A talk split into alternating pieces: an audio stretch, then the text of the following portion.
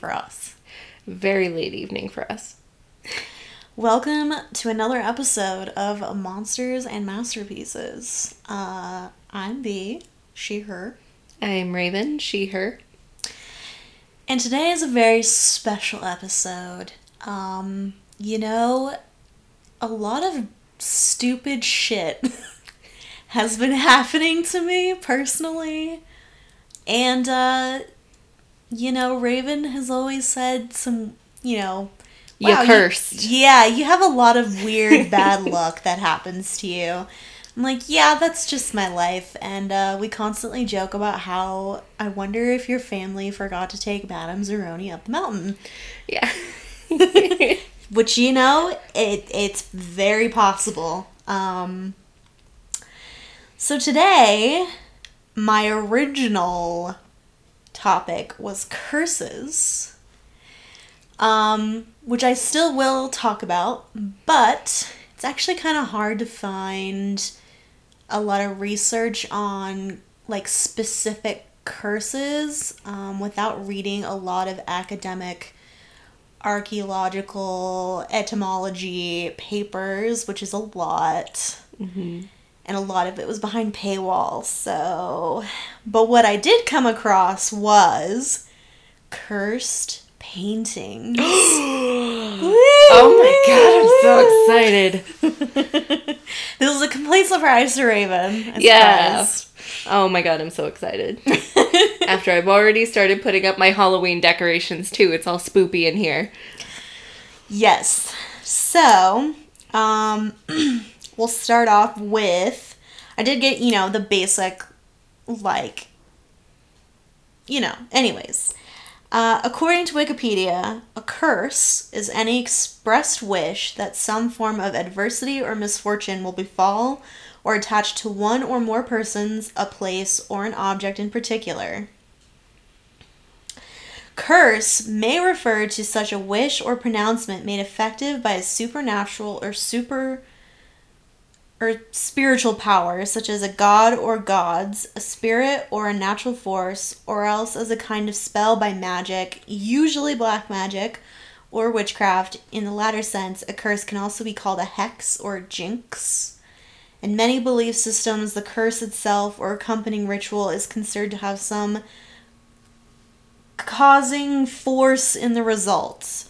Uh, to reverse or eliminate a curse is sometimes called removal or breaking, as the spell has to be dispelled and is often required um, having an elaborate ritual or prayer performed to break that curse. Um, in Hindu culture, the sage or rishi is believed to have the power to bless and curse. African American hoodoo, which I didn't know there was different kinds. I've, I'm familiar with voodoo, but not hoodoo, which is just kind of a sec- different sect of um, folk magic in African American culture. Um, presents us with the jinx and crossed conditions, as well as a form of foot traffic magic, which was used by Ramandeep, where the cursed objects are laid in the paths of victims and activated when walked over. Oh, snap. Middle Eastern and Mediterranean culture is the source of the belief in the evil eye, which I'm pretty familiar with. Not sure about anybody else. Um, I, I mean, it's pretty much, it's very much in our popular culture, I feel like. Um, which may be the result of envy, but or more rarely is said to be the result of a deliberate curse. In order to be protected from the evil eye, a protection item is made from dark blue circular glass with a circle of white around the black dot in the middle, which is reminiscent of a human eye. The size of the protect- protective eye item may vary, which this is what I mean. I've seen a lot of like, like if you go to like I don't know, like Forever Twenty One, you can get like a evil eye bracelet. you know what I mean? I It's, pretty part of our like culture. I feel like. feel like uh, everyone could use a little evil eye protection for their like morning commute because you always get that one person who just looks over at you because they need to see what person is going the speed limit behind the wheel and they just give you that look. Stanky eye. yeah. Yes. Um, German people, including the Pennsylvania Dutch, speak in terms of hexing. Um, and a common hex in days past was that a, that was laid by a stable witch who caused milk cows to go dry and horses to go lame. So kind of like the what we talked about in witch the witchcraft or witches episode. Yeah. Um, Just something would go wrong and they would blame whatever unconventional town woman. Mm-hmm. Yeah. In ancient Egypt, there is a broad popular belief in curses being associated with the violation of the tombs of mummified corpses or of the mummies themselves. The idea became so widespread as to become a pop culture mainstay, especially in horror films. While mm-hmm. curses are generally considered to have been popularized and sensationalized by British journalists of the 19th century, ancient Egyptians were, in fact, known to place curse inscriptions on markers protecting temple or tomb goods or property. Which, by the way, apparently they just dug up a bunch of mummies and artifacts recently. And everyone's like, put them back, put them back. Yeah. I. It was like 30 Oh. mummies or something like that. Holy crap. Yeah. Did you know that, um. Like, we see mummies as this sort of rare find in archaeology, but they actually weren't that rare. Um, a bunch of British people ate them because they thought it would give them, you know, eternal life, mystical powers. Yeah, that was definitely the uh, sort of like mysticism era when they were doing a lot of arch- archaeology um, in Egypt. They were, you know, as Britain does, steals a bunch of artifacts, takes it back to Britain. Yeah. And uh, yeah, a bunch of rich people in Britain were like, ooh, mummy. And they'd have these like mummy viewing parties, and then they would grind up the mummy and like snort that shit Yep. eat it, put it in their drinks. And it was just like a thing they would do. And so then it was like, I don't remember when it was when they started the protection of these artifacts, these mummies, treating them more like something to be respected rather than consumed. I'm I used to watch so many documentaries when I was younger about mummies. That was one of my fixations growing up. Oh yeah, I had the I had the ancient Egypt phase. Mhm. Mhm. I feel like most most girls do. Yeah. I Didn't have the dinosaur phase, but I did have the ancient Egyptian phase, you know. the shark phase. That's you. Yeah, that was just me. I'm still going through my shark phase, okay? you know, you, either phase. you're a horse girl or you're a shark girl. definitely definitely on the shark side of things. Uh if I got eaten by a shark, I wouldn't be mad at it, you know. oh my god. I wouldn't say it would be my number one way to go, but you know, it's up there. It's up there. You are crazy. I know. I just wonder uh, what the state of archaeology is in today. Like, they found all those mummies and artifacts, but are they just. Are they going to leave it alone? Like, are they going to have some sort of a contract and put it in a museum and the proceeds are going to go back to the community? Like, I'm concerned that Um. it's just like same shit, different day. Same shit, different uh, century. Sure. I'm sure they'll do a lot of study. Like they'll probably like take like x-rays and stuff of like the mummies and everything. Like they do that every time they come across one. Hmm Um, I'm sure they'll do a lot of research and a lot of like maybe like testing and like whatever fun stuff they do. Um, but where those artifacts will end up and those mummies will end up, who knows? They'll probably go on a tour. If they don't go to like a museum or you know, yeah, they'll probably go on a tour, honestly. That's what a lot of them do now is like they'll go they'll tour a bunch of museums and then they'll end back where they were found kind of thing and they'll either stay in like a cultural they'll either stay in storage in a museum under protection or they'll be put somewhere where it's more local Yeah, i would think i mean that's knows? always the hope. I mean, I went to a mummies exhibit uh, at the Science Museum a couple years ago, and it was mummies from different cultures, and um, there were lots of plaques that said, like, please don't take pictures. This is, this was like a living person. Like, this person still has family somewhere. Um, and they explain that after uh, doing x rays and looking at the mummies and taking them on tour, they were going to go back to where they found them Oh, that's good. or ask the family what they want to do. Do with them. Yeah. So Yeah, I, would feel like that's a good way to do it. Yeah, I would assume that's probably what's going to happen to those mummies they found recently. At least the tour, for sure. Mm-hmm. I could see that happening. Yeah. Um, getting studied, x rays, all that good stuff. Mm-hmm. But who knows? Um, anyways. Mummy tangent. yeah. Um, so that's pretty much how far I got when I was starting to do the just just curses. Um, and so what switched me obviously into cursed objects and specifically cursed painting is was because cursed objects comes up as part of the Wikipedia article and I was like, okay, interesting. I'd like to include this. And I was like kept researching about just curses in general. Like I said, I got stopped by a lot of paywall, a lot of like you're gonna have to read this like thousand page research paper and I was just like, fuck. I ain't got all day. Yeah. I'm preparing for my brother's wedding. It's next week. I've been very, very busy. A lot of bullshit's been happening to me. Ain't nobody got time for that. Yeah. So, I was gonna do cursed objects in general, but then I saw that a lot of the cursed objects were paintings. So I was like, awesome, perfect. So excited. Mm-hmm. So, cursed objects are generally supposed to have been stolen from their rightful owners or looted from a sanctuary. The Hope Diamond is supposed to bear such a curse and bring misfortune to its owner. The stories behind why these items are cursed vary, but they usually are said to bring back bring bad luck or to manifest unusual phenomena related to their presence.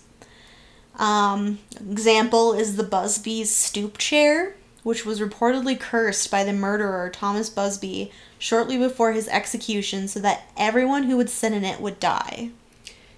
That's a heavy curse. Yes, which I have heard of this object before. Um, if you are into Zach Bagel Bites, Ghost Adventures, um, you can tell that we are fans of, and that's why we drink, because that's what they call Zach Bagans, Zach Bagel Bites. Um,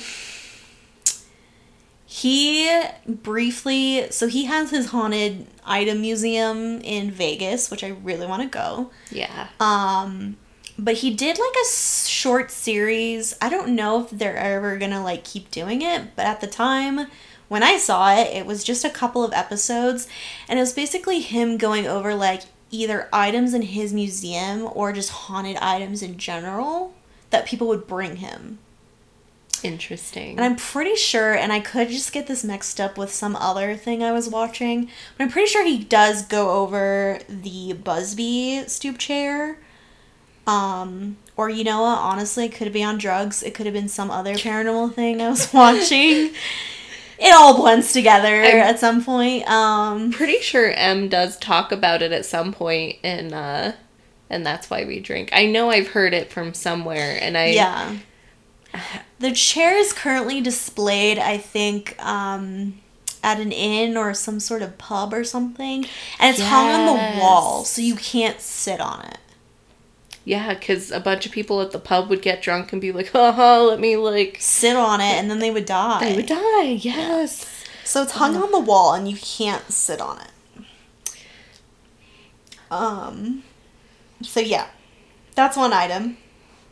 Other such cursed objects include Robert the doll, which is definitely gone over in that show by Zach Bagel Bites because they actually bring Robert to him, which I was like, wow, brave.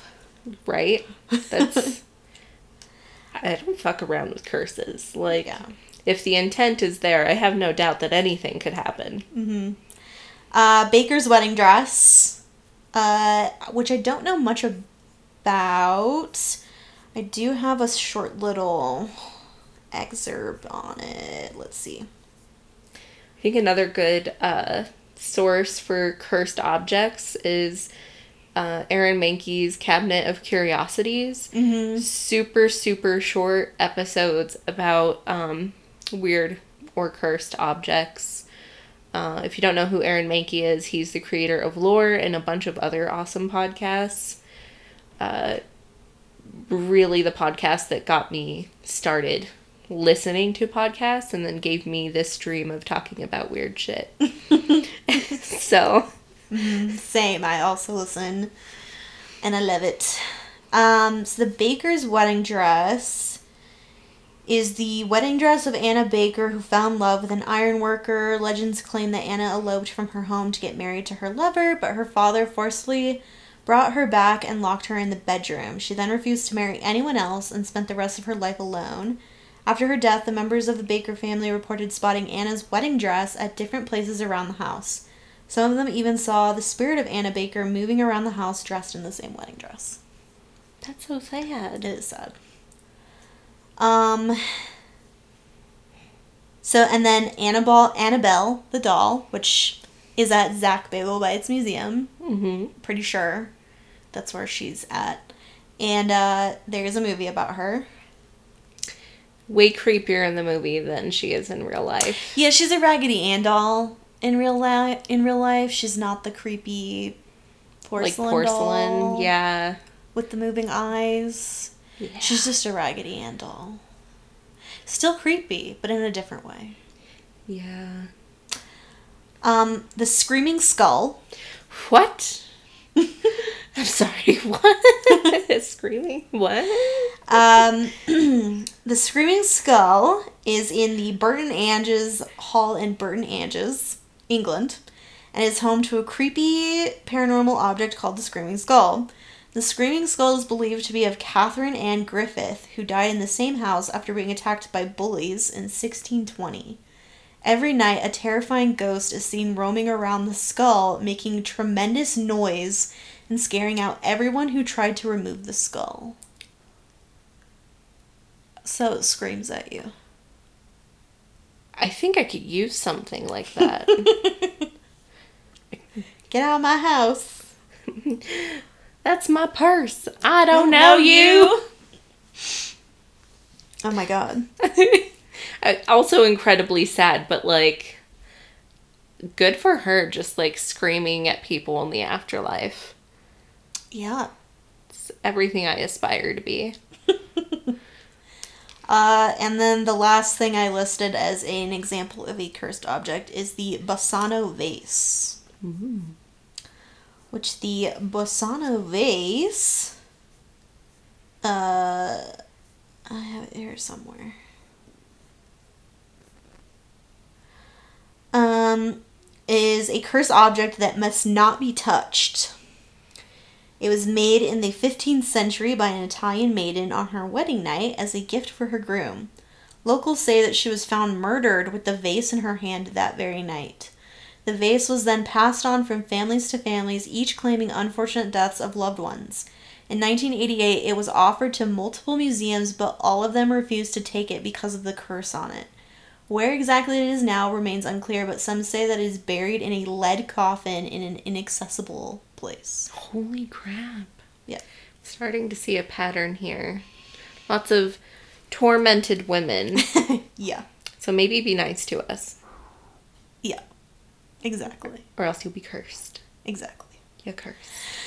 So, let's get into these cursed paintings. Yes. So, I do have the images um, if you want to pull them up. Okay. Also, if you guys can hear my dog breathing, he's a heavy breather while he's sleeping, and he's sleeping right here. So if you hear, That's Pluto. yeah.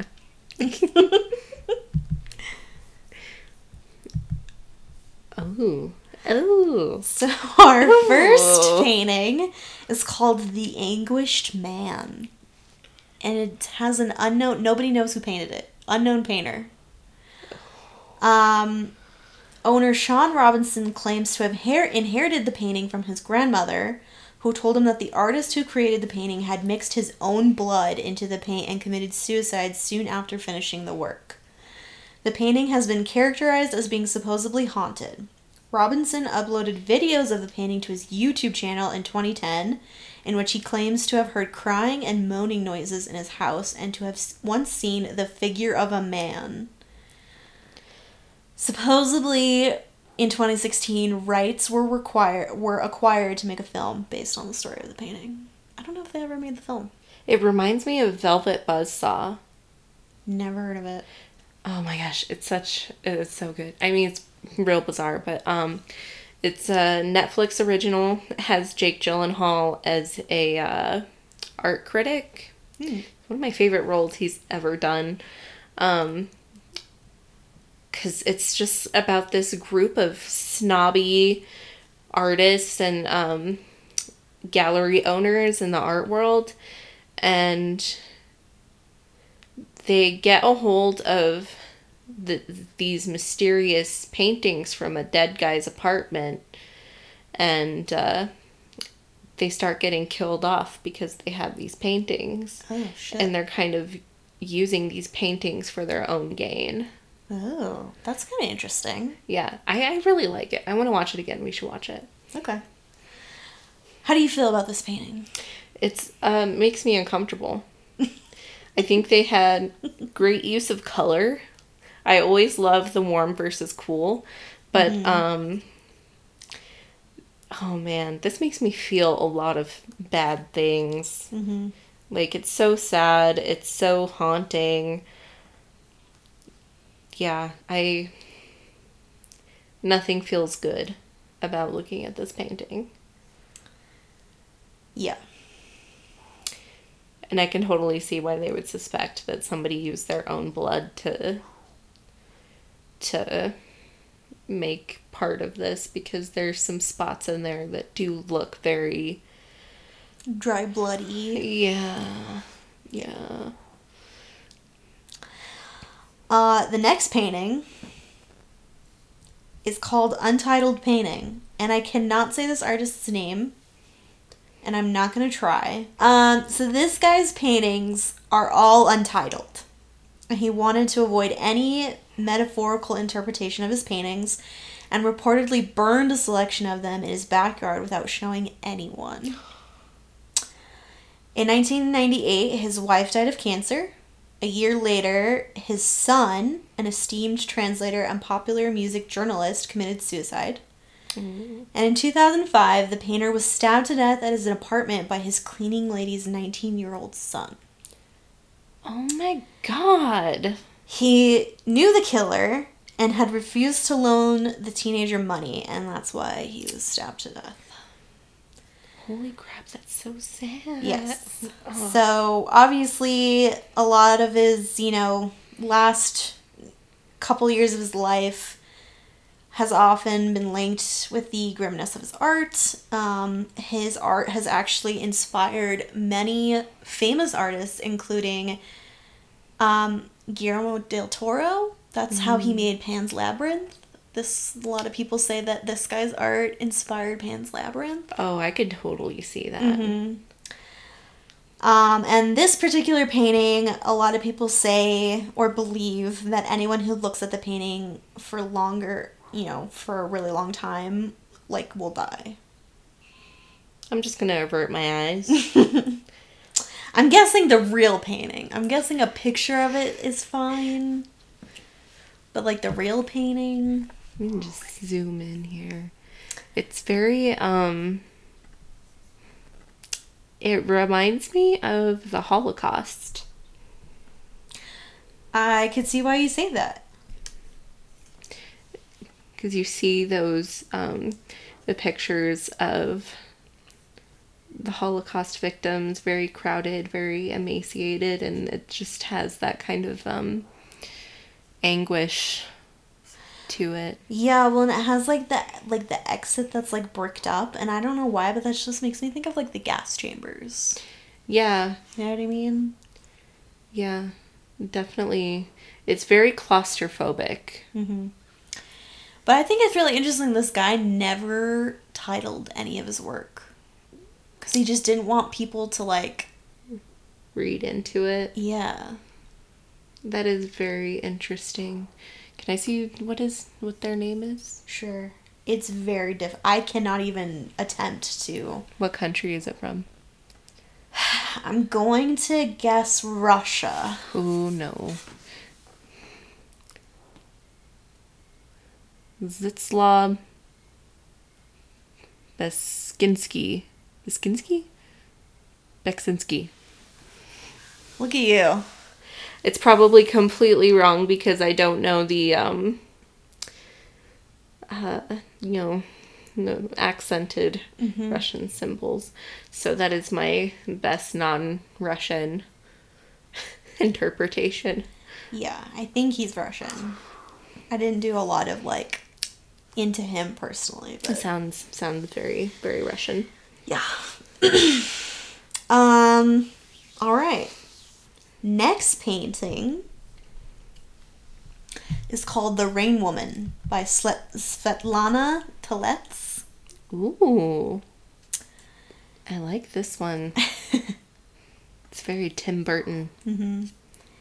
Um, so she originally painted this in 1996, shortly after graduating from Grekov Odessa Art School, which is the oldest art school of its type in the Ukraine.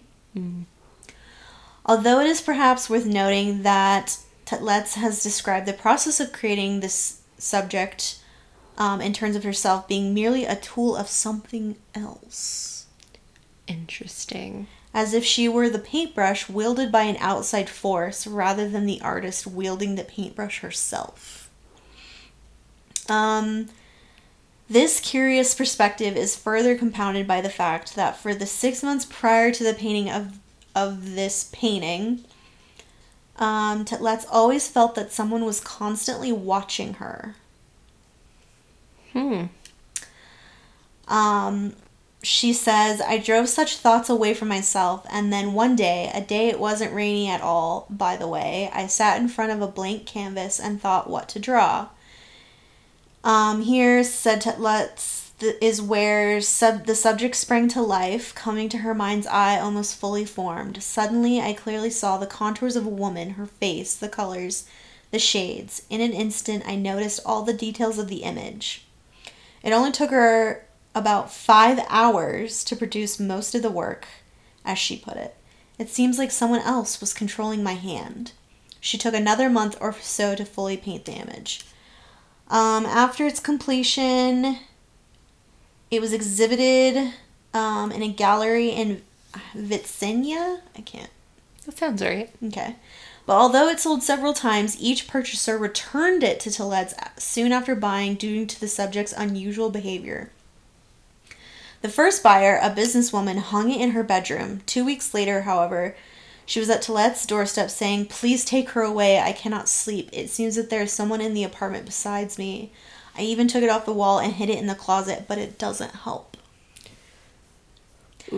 The second buyer, a young man, hung, hung the painting in his living room, but he, too, returned it to Telets after only a brief period. I dream about it, he said. Every night she appears and follows me like a shadow. The third buyer came to the came t- to have the painting already knowing of its strange reputation, but again there were problems. At first, I didn't notice how white her eyes were, the buyer reportedly said, and then they began to appear everywhere.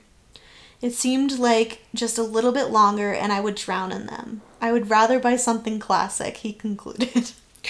okay. Um, it was later reported in 2008 that Sergei Skachko of the band Zemlyane, in English Earthlings, some sort of band in the Ukraine, um, had purchased the painting. As of 2011, it appeared to still be in his possession. uh, but with a caveat. It was no longer present in his home. According to Tillet's, there had been further incidents and activity in which the in which the painting was involved. Um, I saw a video clip where Sergei showed Rain Woman hung up near his desk. He said that she walks around the room at night and his wife is afraid of her.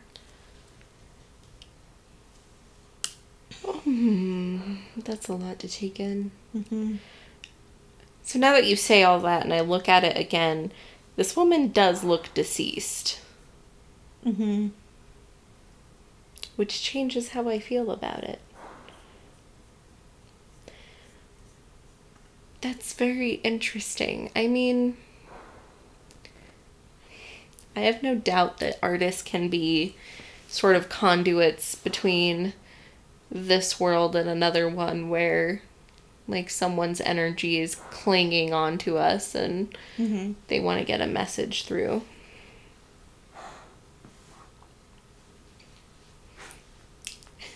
He's breathing very hard. Um Yeah, definitely unsettling. Still think it's amazing. I think it's very pretty, Yeah, I think it's really pretty too. but I don't think I would ever hang it in my house. Um, I don't know. Especially if it's supposedly cursed.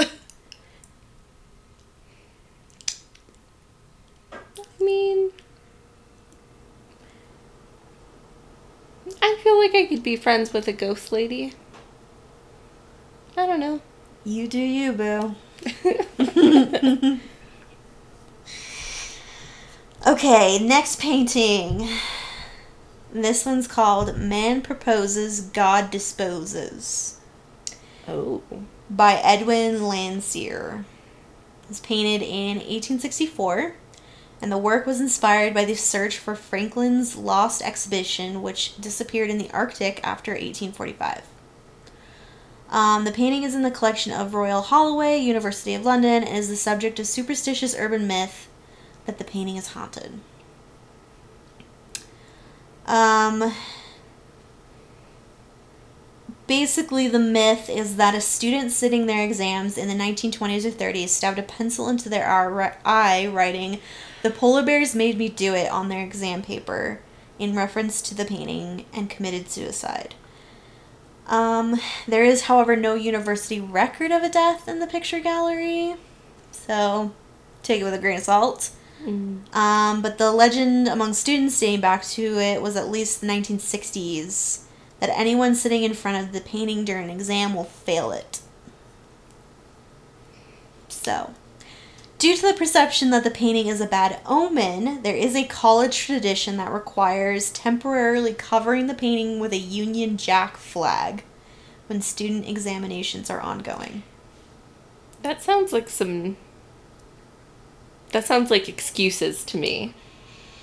This was due to an incident during the 1970s where an exam um, exam professor, whoever was Proctor. giving proctor, hurriedly covered the painting with the first thing they could find that would be large enough, as a student refused to sit their exam by the uncovered painting.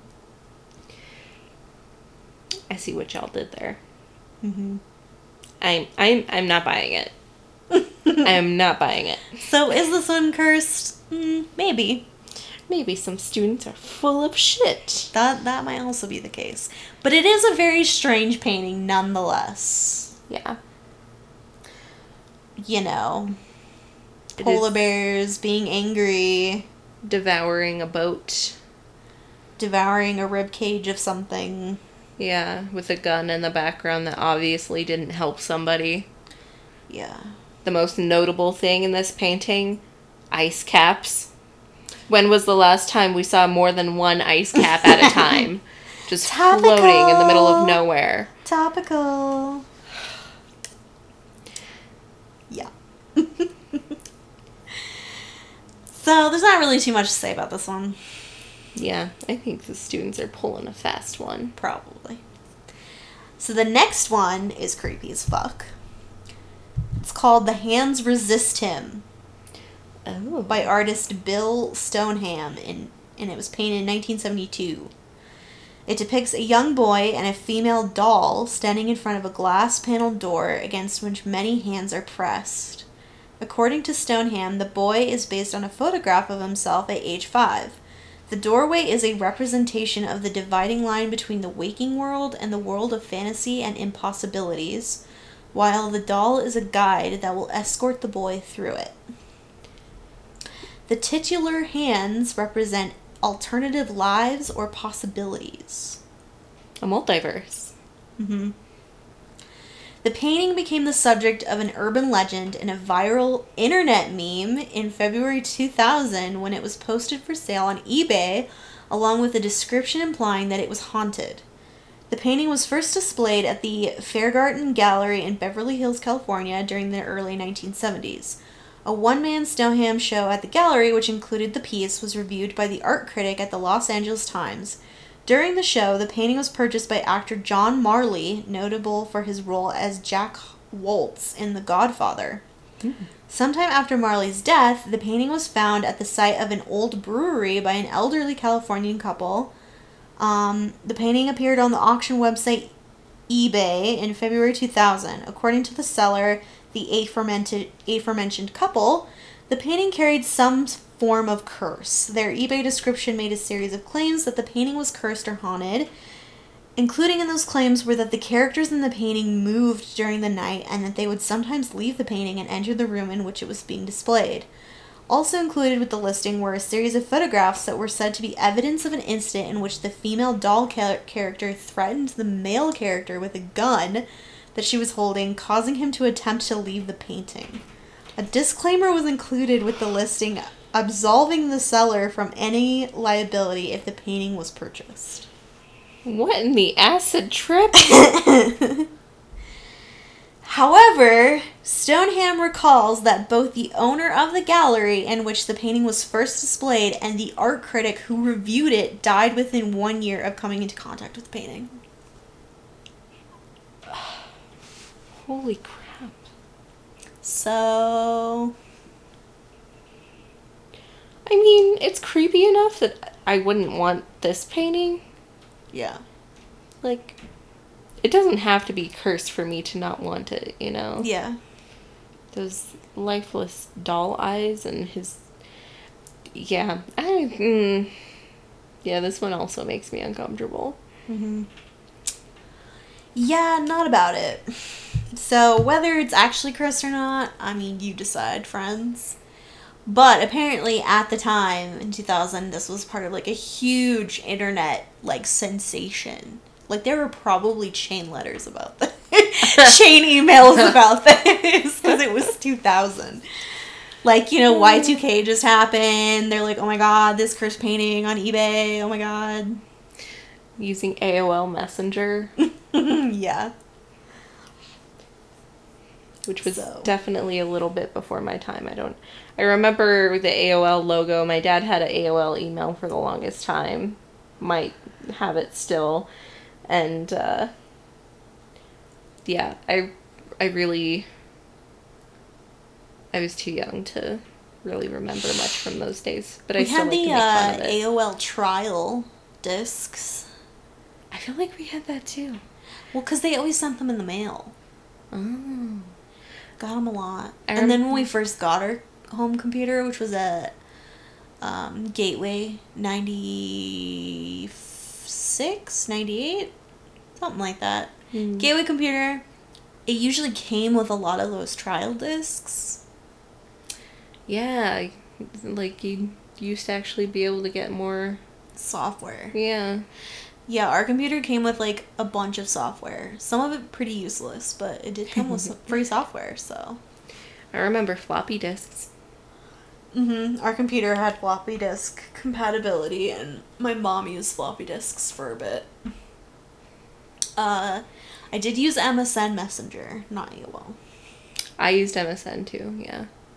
That was my very first. uh, because I had a. Hotmail. I did too at some point, and then they changed it to something else. Uh, they just changed it to Like live.com. Or yeah, it's something like live. Yeah. Why would they get rid of Hotmail? That's such a good like hotmail.com.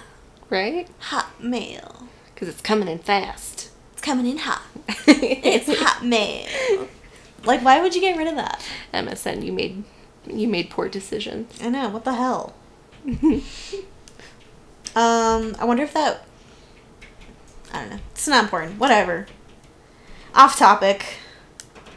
Uh, okay, next painting is a replica painting. This is not Oh. even the original. It's a replica replica of love letters, um, which was originally painted by. What was originally painted by? Um, I have it somewhere. The hell? Uh oh, Charles Trevor Garland was the original painter. But this particular painting is a replica and it was painted by Richard King. Nobody knows Mhm. who this guy is. Some rando. Oh. Uh, the painting is displayed at Driskill Hotel in Austin, Texas, a site where U.S. a U.S. senator's four-year-old daughter Samantha Houston fell down a flight of stairs to her death in 1887. Although the painting doesn't depict Samantha, many believe that her spirit haunts the picture, and some even say that both girls looked alike. People who stay at the hotel report that the painting's expressions change, and people feel uneasy and even sick after looking at it for too long. Some even reported seeing a phantom of a little girl playing with a ball. That is so tragic. Mm-hmm. Holy crap. I just now realizing how much tragedy is connected to curses. It Yeah. makes you wonder, like, Well, because usually curses, you want something tragic to happen to someone else. yeah. So it's like, I can see how like a, a cursed object is the result of tragedy, inflicting tragedy on other people. it makes you wonder if um like the curses are real or if people are just trying to sort of process what happened by making up this cursed narrative. Mm-hmm. Yeah. I don't know. It's it's like one of those uh what came first, the chicken or the egg scenario. Oh, definitely. Um, Such a sweet innocent painting though. It is a very pretty painting. I think it's very pretty, but I also found it weird that it was a replica. It wasn't even the original painting. Yeah, I wonder what happened to the original. Well, I'm guessing this was just some rando made a replica and they just hung it in the hotel kind of thing. Mm. Because, you know, I, I don't remember which era this was, but there was a time where, like, people were making, rep- like, making, like, painting replicas was either a hobby or it was, like, people would do it so that, like, hotels and other places could have, like, fancy artwork Um, without having to pay for an original, you know? that makes sense. Yeah. Makes a lot of sense. Mm-hmm. Um, so our last painting is probably the most famous haunted painting or series of paintings. Even I've heard of this like way before. It's The Crying Boy by Giovanni Bragolin. So, The Crying Boy is a painting series. So there's multiple crying boys um, by Italian artist Giovanni Bragolin, a man behind a group of paintings known as the Crying Boys, I said. Prints of the Crying Boys were mass produced in the 1950s. So, in the 1950s, a lot of people had these mass produced replicas in their homes. And strange reports surrounding the pictures soon followed. Um, one reported that firefighters often would find this picture in the ruins of a burned house. Like if they got a call, like a house was on fire, Mm. There would always be this crying boy painting in the burned house. And the prints would always be completely unscathed while everything else was like ashen, burned to a crisp. But the pictures would always be perfectly fine. Ooh. Um, there's even belief that the paintings start the fires. That's creepy as hell. Mm-hmm. Like, there's a woman, I can't remember if this was because of Zach Bagel Bites, because I feel like he does go over this, the, the Crying Boys at one point. But there's this lady that collects these paintings. Like, whenever she finds them at, like, Goodwill or whatever, she rescues them. And I can't remember her name, and I didn't write this down, but she's also an artist and like she's had her studio catch on fire randomly so many times because she has these paintings in there. Mm-mm. Yeah. Nope. Yeah. Nope.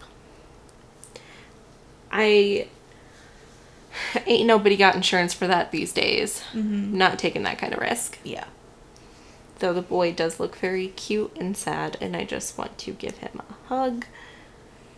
And I'm sure this was connected to some sort of post World War II thinking and maybe aftermath of war. Mm-hmm. I don't know, it just kind of has that vibe. It reminds me of World War II. Yeah. Many believe that the image attracts fire and misery as the boys in the picture are unhappy. Oh. Yeah. So tragic. Mm-hmm. So many sad kids in these paintings. I think the one that really sticks with me the most, though, is uh, the first one. How freaky it is. Yeah. Yeah, I don't like looking at it for too long. It kind of freaks me out. It's the stuff of nightmares. Because it's so abstract, but there's something about it that is also just so real. Ugh. Yeah, I. I'm gonna just go ahead and take that off my screen. don't want to look at it any longer. yeah, don't okay. And uh yeah, that's all the cursed paintings I I took note of. There's a couple more out there, I'm sure. This would be a great one to do a follow up of. I wonder if there's any ooh cursed sculptures. Oh, I'm sure. Lucifer. Lucifer. If any of you don't know, there is a sculpture, fiberglass sculpture of a Bronco that is blue and black. with red glowing eyes.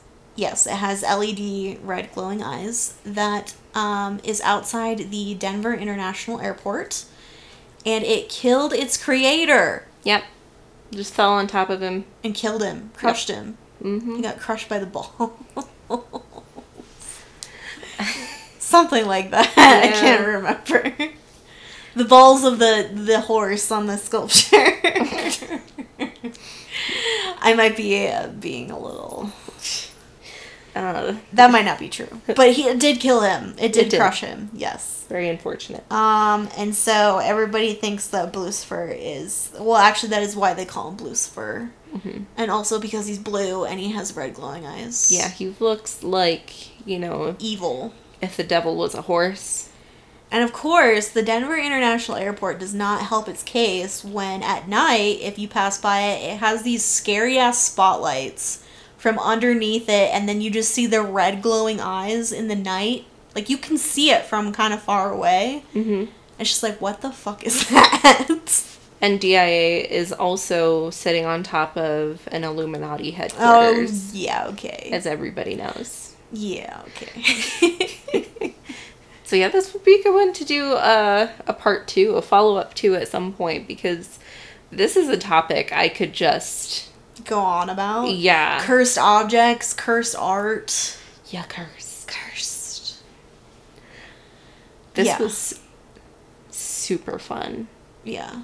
Wasn't it good a s- good surprise? Yes. Oh my gosh. I like most of me hates surprises because it doesn't play well with my uh, CPTSD. But this was a great surprise. I knew you'd love it. uh, it's just it's perfect for today. Like it was raining so hard, it was flooding outside. It got Oh my god, it was like a hurricane. And it fucking flooded the office. Like in the lobby, there was fucking four inches of water Mhm. right in the entryway, and they had to like vacuum it all up. And they've got like fans and dehumidifiers out there now, and all of our Crazy. um like drainage areas are completely full overflowed and flooded my balcony uh, my chair is ruined we'll see if my cactus lives um which on one hand like all of that sucks but on the other hand it was a good day for some creepy shit and halloween stuff is up like i said it is august 15th and I am I'm ready. we ordered Taco Bell. We got Arby's instead. Yeah, the guy we ordered enough Taco Bell for 3 people and the guy delivered Arby's for one person. That was bizarre.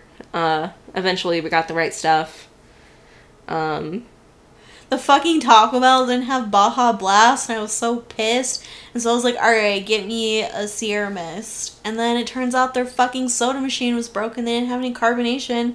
So they're like, alright, lemonade. And the lemonade was ass. it was completely watered down. It was nasty. Worthless. But we got our cookies. Our cookies were all right. Yeah, we got crumble. They're very good. It was very good.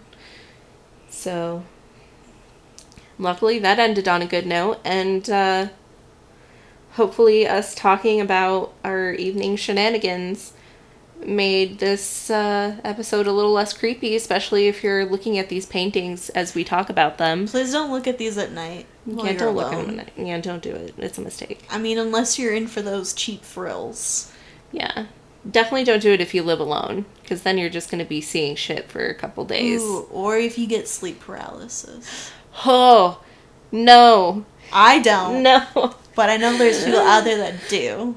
I get Don't do it. I get sleep paralysis, so now that you talked about that, I'm probably gonna get it tonight. Oh fuck. God damn it! I'm sorry, don't think about that. Watch something funny and not scary, and it'll make you forget it. I need to watch drag queens. I need to watch drag queens. uh, but yeah, that's our episode. I hope you enjoyed it. I hope you enjoyed this thrill ride of the evening. I definitely did. Even if you're listening to this in the morning, it's the evening in my mind. Yeah, probably better you listen to this in the morning, anyways, for your your own sake. but don't listen to it while you're driving. Um, and before we go, shout out to the Abnormalist, who has a new album out. Go check him out on Spotify. Go check it out. And Geeky Bees Nails just released a collection of nail polish inspired by Static X. Go check it out. I ordered a couple. I'm going to be posting pictures on her Instagram so you can see which ones I got. But I am so freaking excited. They are amazing. Definitely go grab them. They're selling fast. You can still get our Monsters and Masterpieces nail polish. Go grab that. Go get it now. and shout out to Eric Diaz, who is not going to be doing the editing, mixing, or mastering for this one again because this was supposed to post uh, the today. I usually have the episode post at midnight on Mondays. It is 10:17 p.m. on Monday. And- Sorry, y'all. It's my fault. You cursed. It's fine. You cursed. Yeah. So yeah, it's really it's it's fine. It's fine. We're we have we have day jobs. We got we got other shit happening. I got a wedding I gotta go to next week. I got a lot of shit going on. Yeah. And also my cursed crap that keeps happening to me while I have other shit I gotta do. I've never seen anything like it, y'all. If like you need to carry somebody up a mountain, but uh B picks me up every morning for work and we carpool. You'd think that that would count as carrying somebody up a mountain by now. No luck No. so far. No, no. So, send good vibes her way. yeah, give me all the good vibes. I need it. We'll see you next time for a very exciting episode in a different format we haven't tried before. Woo. So join us for the chaos that is bound to happen. Pluto. Can you please not lick towards the end of the episode, honey? You've been quiet this whole time except for your heavy breathing. Good night. Good night.